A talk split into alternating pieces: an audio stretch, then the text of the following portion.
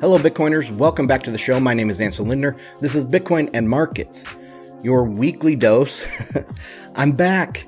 I missed last Friday, but this is supposed to be your weekly dose of Bitcoin fundamentals, price, analysis, commentary, all of that stuff. I try to keep you ahead of the curve here in Bitcoin. The big news items this week were the IRS guidance that came out, as well as some Ethereum drama over there on Bitcoin Twitter. So we'll get to that. Also, throughout my ramblings here, I have uh, I drop other pieces of uh, news uh, from the space. So try to get you as uh, up to speed on everything that you need. If you're new to Bitcoin, go to bitcoinandmarkets.com. On there, I have resources, including uh, a getting started page that has uh, FAQ, some definitions, as well as some background reading, other trusted podcasts, and YouTube channels that you can check out to start doing your own research, as well as a glossary that has Bitcoin jargon in it and uh, history behind some of the different Bitcoin jargon. But check that out over there at bitcoinandmarkets.com. There you can also sign up for the free newsletter that comes out every week.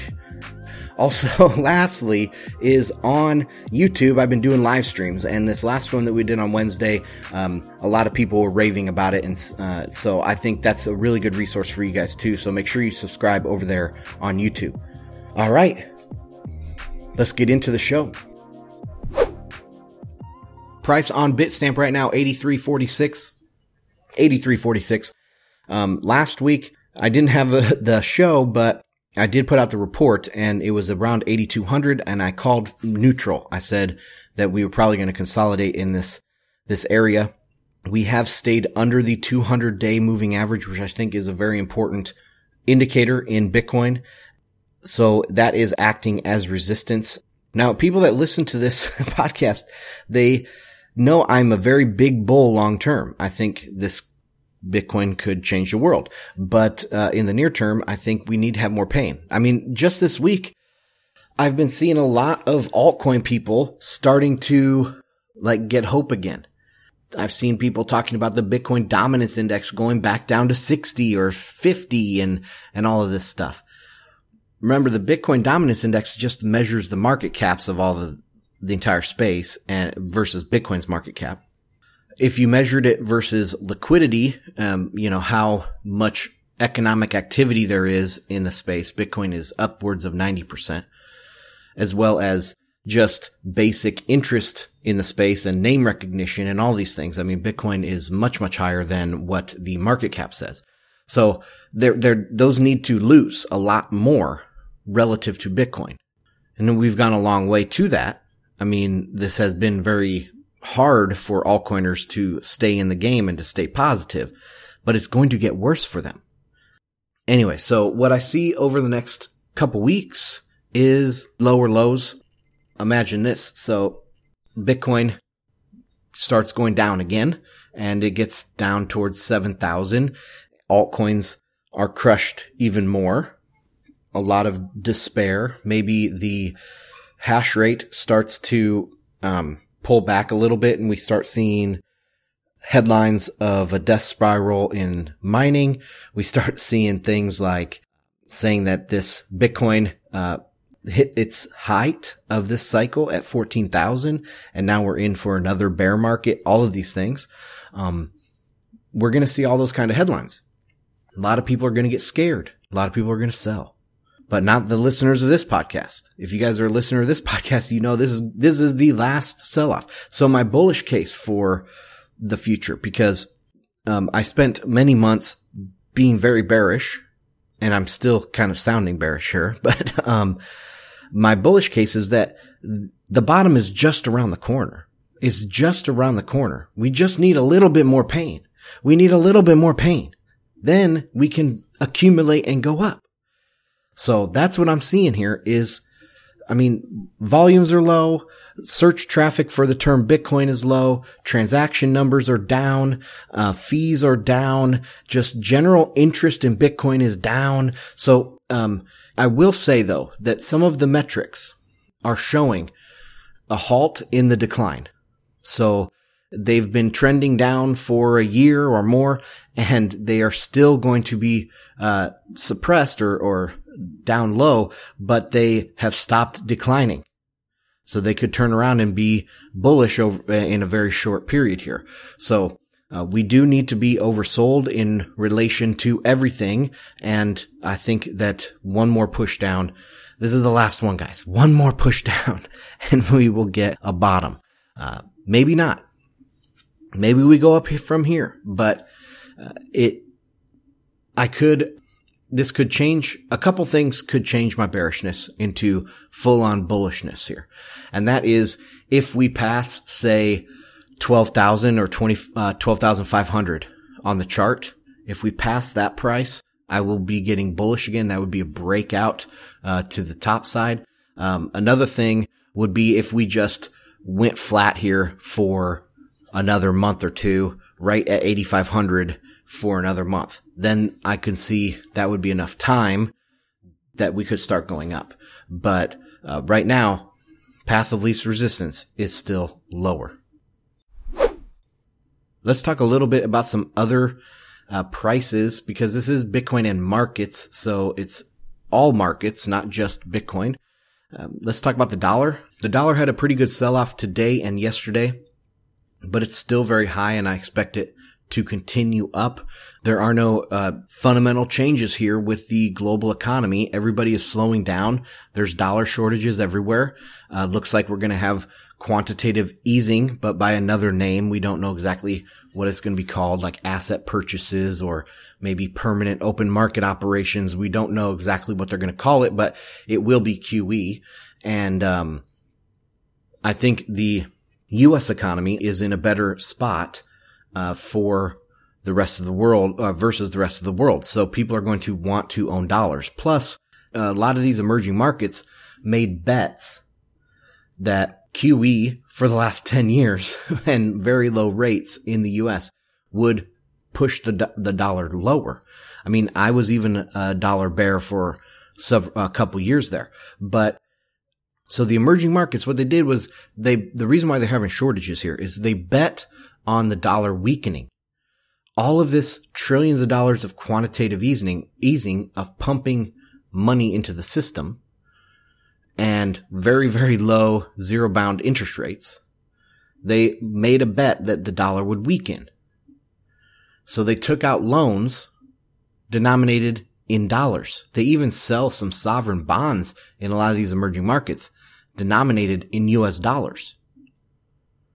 So they're, the countries themselves are indebted in dollars and they need dollars to pay off these bonds. Well, if the dollar is the worst, like the actual worst thing for these people is for strong, uh, the dollar to strengthen. And that's what it's been doing. And so there's a dollar shortage and people, you know, self reinforcing. They need more dollars to pay for their debts and that pushes the price of dollars up. So then they need more dollars to, you know, it's, it's just a vicious cycle for them. And, um, I see that's happening all around the world. Plus the economy, uh, the global economy is slowing down. There's these trade wars and currency wars everywhere. So, um, right now, I mean, the dollar is going to strengthen and it's going to hurt all these other people. That is my general thesis on the dollar. Now, how does this affect Bitcoin? Well, Bitcoin is going to do poorly initially, uh, relative to the dollar, I think. Uh, maybe not in the dollar price of Bitcoin. We'll see how that works out. But the, uh, you know, as I see the, the global economy slowing down, more increased demand for dollars, uh, leads to more economic pain and on and on. So people are going to be really f- fleeing into safety and Bitcoin's just not quite there yet. Uh, it will be there soon. Um, I'm sounding like a broken record here because I've been saying this for several months, but I think this will continue going on. Uh, dollar, or uh, the dollar will strengthen, oil will go down. Um, the global economy will s- keep grinding slower and slower. Uh, there's no end in sight. Now, we're in recession. Uh, I think the world is in a global recession right now. And in the latter half of this recession, Bitcoin will really outperform. And think about that. So there's a lot of economic, economic pain in the world, but Bitcoin keeps going up. Imagine that. It accumulates, it forms a bottom here around maybe six to 8,000 somewhere, and it, then it starts moving up. We have the halvening news cycle that drives its own uh, news cycle. The halvening uh, is coming up next year in May, roughly April, May time. And that's going to also bring more attention into Bitcoin.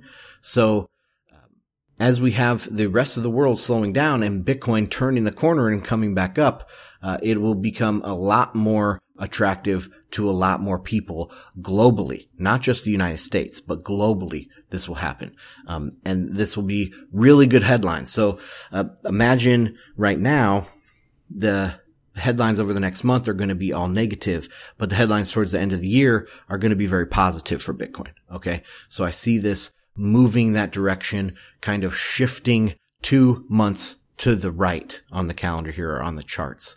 So I got there by talking about the dollar, but I talked about all this other stuff.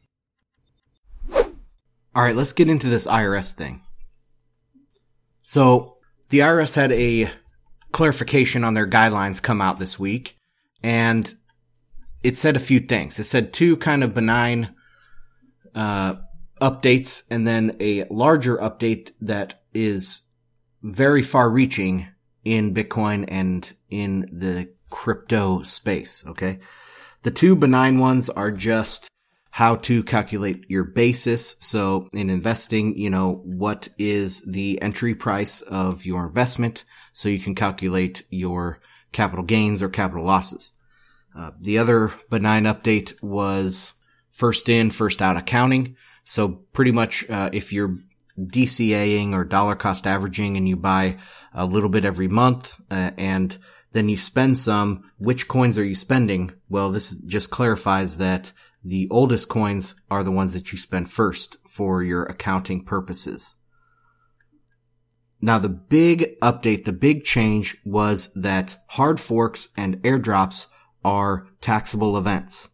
This is a big deal because most altcoins um, are either launched via a hard fork or an airdrop. Also, if you just hold Bitcoin, you cannot defend yourself against getting the airdrop or somebody hard forking. So this would be, you would have zero uh, ability to stop this. The only way that you could stop from getting this unwanted quote unquote income, according to the IRS, would be to hold your bitcoins on an exchange, you know, have it in custody of somebody else and those people split your coins for you. Um, or they only hold your Bitcoin for you. And when they send it to you or you withdraw, you're only withdrawing the Bitcoin. So that would be the only way to kind of shield yourself against this. If you hold your own Bitcoins, then anybody can hard fork and you would have to pay tax on those new coins. This is very, very bad. It's very unenforceable. So anyway, this week on the newsletter, I did break it down into kind of pros and cons.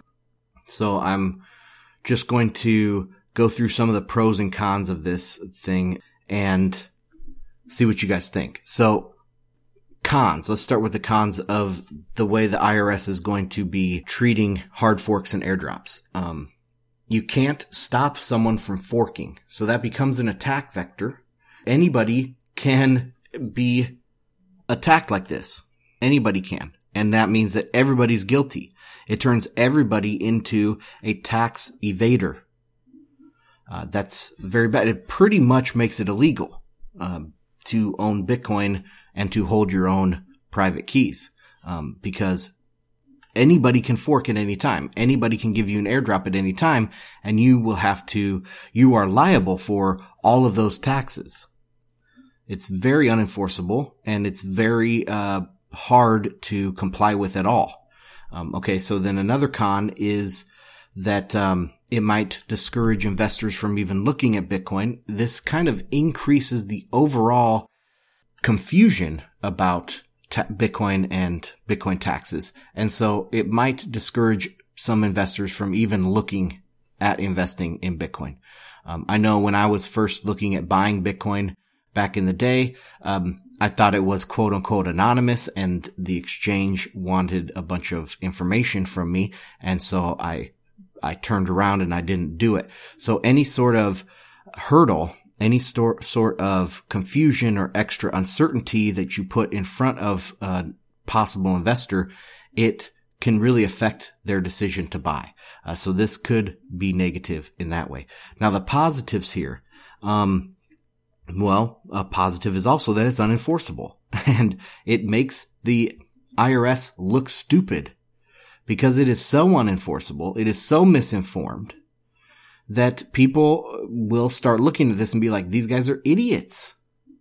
You know, so it creates an environment to second guess the IRS in the first place, which I think is a very good thing. Um, another good thing is that it makes hard forking hard fork scaling a taxable event because all hard forks create two assets. Just think of Ethereum and Ethereum Classic. Okay. They hard forked the Ethereum Classic guys are the original chain. And this new chain that was created is the current, what we call Ethereum. But under these IRS rules, that's a taxable event. You would have to pay tax, current income tax not capital gains, current income tax on all of those uh, new coins, all the new Ethereums that you got. So hard fork scaling is pretty much dead. And that is a good thing because Bitcoin, um, well, okay. It's not a good thing in that the government, it's like a part of the government, but this is an adversary. The IRS is our adversary.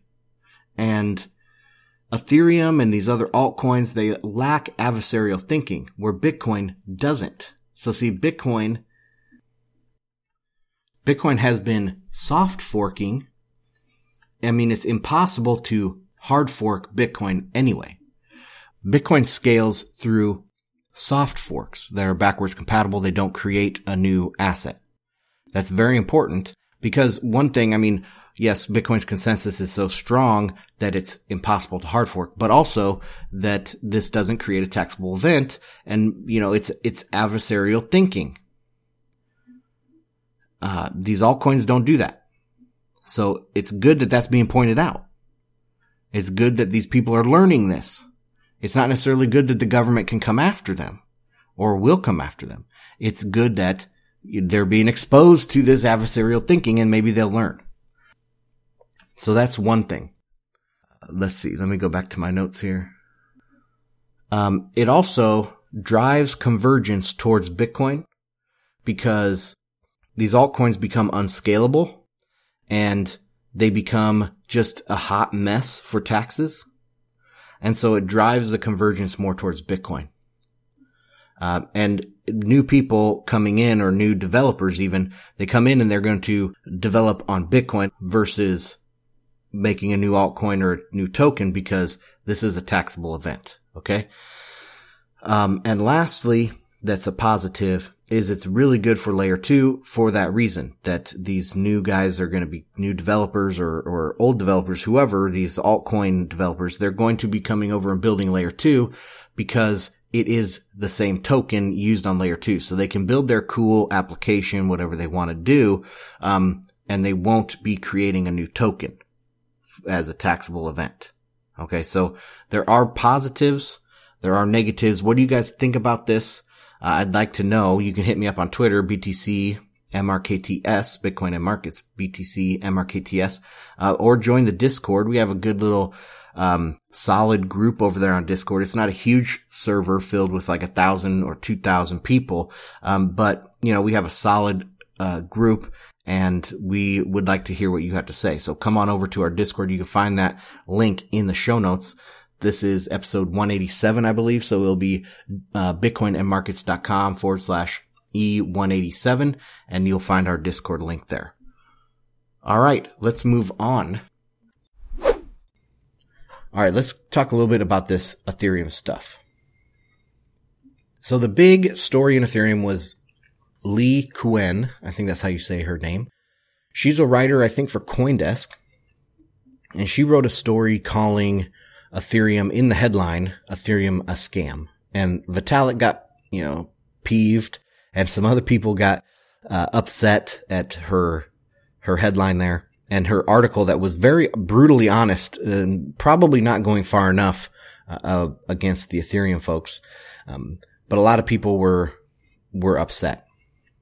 And it all revolved around the use of the word scam. And a lot of people, uh, this is kind of a central point in um, people really hating Bitcoiners. They hate on Bitcoiners because we're rugged individualists and we're hardcore and we don't take shit from anybody and we hate shit coins and we eat meat and, and all this stuff, right? So they, they call us toxic maximalists. We are maximally Bitcoin only and all this stuff. And so we call things scams. These, this X is a scam. Y is a scam. All altcoins are scams, according to me. but, uh, uh, the, people don't like the use of the word because they, they feel like they're not being deceitful. And so they're not scammers. They're, they're not, uh, like to them, a scam has to be, uh, malicious, purpose, purposefully malicious. But that's not the case. In, in this space, we use the word scam just to mean that you are using false claims.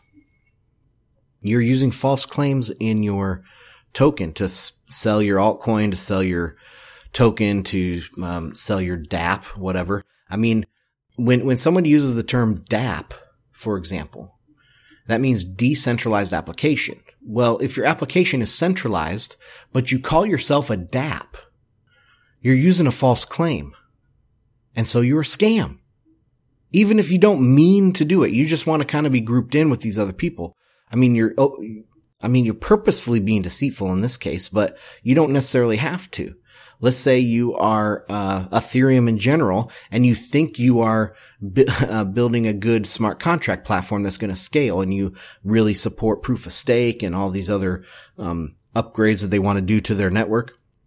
But all of what you're saying is not economically viable or even technically viable. Like we don't even know if proof of stake is technically viable. It's definitely not economically viable. And so it's a false claim and people will call you a scam or call it a scam or you a scammer. That is what the term is used for. But Ethereum, they got really pissed off and a lot of Ethereum people, they got really pissed off and they were taken to Twitter. Um, I just remember one uh, comment was something like, uh, I've been spending 60 plus hours a week for two years on Ethereum 2.0. It is not a scam. I mean, that's, that's their economic understanding of most of these Ethereum people. It doesn't matter how much time you've spent digging a hole and filling it back in. It's still a scam, right? If someone comes and tells you, look, you're going to do great things if you dig this hole and fill it back in a hundred times and you spend a year doing that. And then you're like, I just spent a year doing this. This can't be a scam. No, it's a scam, man. And now here is the example. The last example I'll use here is, uh, so Joe Lubin, he is a co-founder of Ethereum. He got on stage, I believe was, this was at the end of DevCon, and he had this uh, slide behind him that said maximal decentralization, which is funny because Ethereum is centralized. Their distributed consensus is changeable. It is relatively centralized. Okay. But they said maximal decentralization. It's just uh, total propaganda. They're trying to use the terms. You, you, you hear them now using the term that they're money. They're better money than Bitcoin. You can even build Bitcoin on Ethereum, they'll say. It's silly. And he also said that there is 200,000 Ethereum developers. And his big push is he wants to get a million developers on Ethereum. Well, these, for the people that are in the space, these are blatant lies. I mean, I was going to call them falsehoods, but he does, he knows they're wrong. So he is lying that there's 200,000 Ethereum developers. Even on Twitter, some of the main journalists in the space that usually are very pro Ethereum, and pro blockchain. They were coming out saying, look, we've, we've done our own research and most people think it's between like 10 and 20,000 developers. And, and Joseph Lubin is up there on stage saying 200,000. It's a lie. And so by that definition, Ethereum is a scam. And they were getting, you know, they're th- throwing their hands up in the air that Ethereum is not a scam. It's not looking good for Ethereum. They're struggling to get off the bottom. They're now their their hard forks are in this tax bracket or taxable event uh, umbrella, and they're the king of the altcoins. I mean, all the altcoins rely on them. So uh, again, I sound like a broken record because I've talked about this so many times on the show, but I think it's very important. Okay, that's all I have for today, guys. Thank you for joining me. My name is Ansel Lindner. This is Bitcoin and Markets. Want to support the show? check us out, bitcoinandmarkets.com forward slash support. I also want to ha- announce a new newsletter with exclusive content, my forecasts, my commentary on the space is going to come out three times a week. It is a Patreon tier. So if you go over to patreon.com forward slash Bitcoin and markets, you can sign up for the market maker tier. That is going to get you the three times a week newsletter called the Bitcoin Pulse. That's it for this week. Have a good weekend. We'll see you next time. Peace.